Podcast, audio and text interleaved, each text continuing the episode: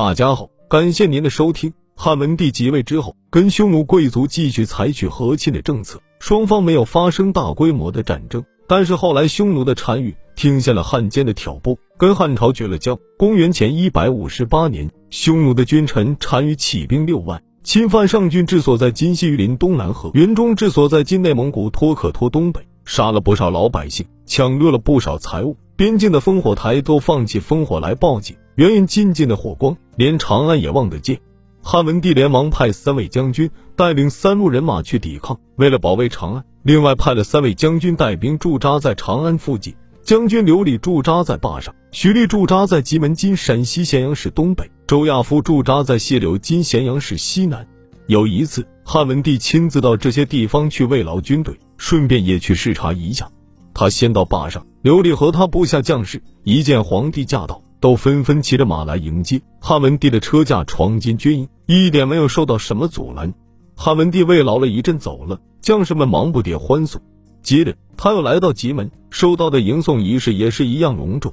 最后汉文帝来到细柳，周亚夫军营的前哨一见远远有一彪人马过来，立刻报告周亚夫。将士们披蓝戴甲，弓上弦，刀出鞘，完全是准备战斗的样子。汉文帝的先遣队到达了营门，守营的岗哨立刻拦住，不让进去。先遣的官员威严地吆喝了一声，说皇上马上驾到。营门的守将毫不慌张地回答说，军中只听将军的军令，将军没有下令，不能放你们进去。官员正要同守将争执，文帝的车驾已经到了，守营的将士照样挡住。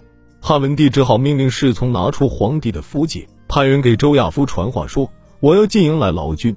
周亚夫下命令打开营门，让汉文帝的车驾进来。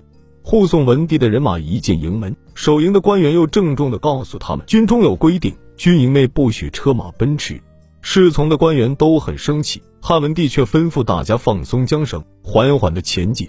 到了中营，只见周亚夫披戴着全身盔甲，拿着兵器，威风凛凛地站在汉文帝面前，拱拱手做个揖，说臣盔甲在身，不能下拜，请允许按照军礼朝见。汉文帝听了大为震动，也扶着车前的横木欠了欠身，向周亚夫表示打礼。接着又派人向全军将士传达他的慰问。慰问结束后，汉文帝离开细柳，在回长安的路上，汉文帝的侍从人员都愤愤不平，认为周亚夫对皇帝太无礼了。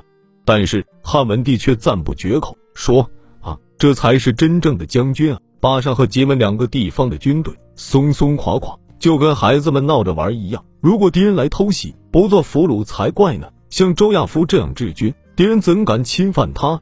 过了一个多月，前锋汉军开到北方，匈奴退了兵，防卫长安的三路军队也撤了。汉文帝在这一次视察中，认定周亚夫是个军事人才，就把他提升为中尉，负责京城治安的军事长官。第二年，汉文帝害了重病，临死的时候，他把太子叫到跟前，特地嘱咐说，如果将来国家发生动乱，叫周亚夫统帅军队，准错不了。汉文帝死了后，太子刘启即位，就是汉景帝。感谢您的收听关注，下回更精彩。